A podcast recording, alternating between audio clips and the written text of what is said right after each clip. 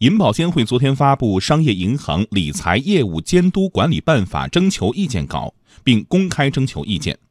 办法对商业银行理财业务提出了哪些监管要求呢？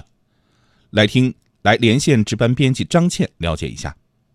昨天发布的《商业银行理财业务监督管理办法》征求意见稿与资管新规充分衔接，共同构成银行开展理财业务需要遵循的监管要求。办法里提到，首先要实行分类管理，区分公募和私募理财产品。公募理财产品面向不特定社会公众公开发行，私募理财产品面向不超过两百名合格投资者非公开发行。同时，将单只公募理财产品的销售起点由目前的五万元降至一万元。其次，还要求去除通道，强化穿透管理，为防止资金空转，延续理财产品不得投资本行或他行发行的理财产品规定。根据资管新规，要求理财产品所投资的资管产品不得再嵌套投资其他资管产品。同时，办法还要求加强流动性风险管控，要求银行加强理财产品的流动性管理和交易管理，强化压力测试，规范开放式理财产品认购和赎回管理。办法中还指出，加强理财投资合作机构管理，延续现行监管规定，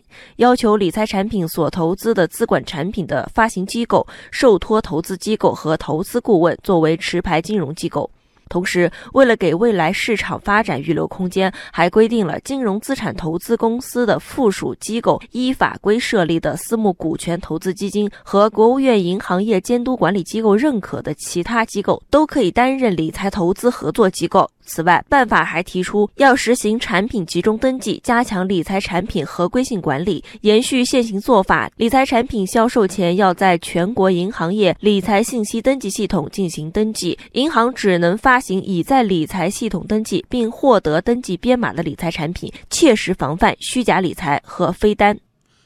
要闻快评：既要便利中小投资者投资，也要防范金融风险。中央财经大学金融学院应用金融系主任韩富林。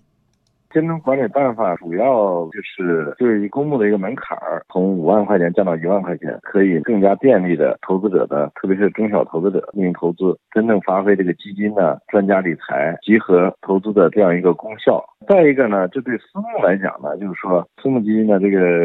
投资者人数的这个限制啊，不超过两百人。假如说一百万起步的话，呃，两百人呢，这个两个亿，这也符合我们投资的一些现在的一个状况。就是现在来讲那个。最根本的话呢，就是金融去杠杆，在这过程中的管控风险。你像现在那个像 P to P 啊，一些投资暴雷等等，那么私募投资呢，也是说借鉴呃这方面的一些事项来解决这些问题，来防范于未然。然后呢，把这个其他的那些投资渠道呢，也要重新树立一个秩序，来防控风险，从总体上来防范整个金融体系的一个风险。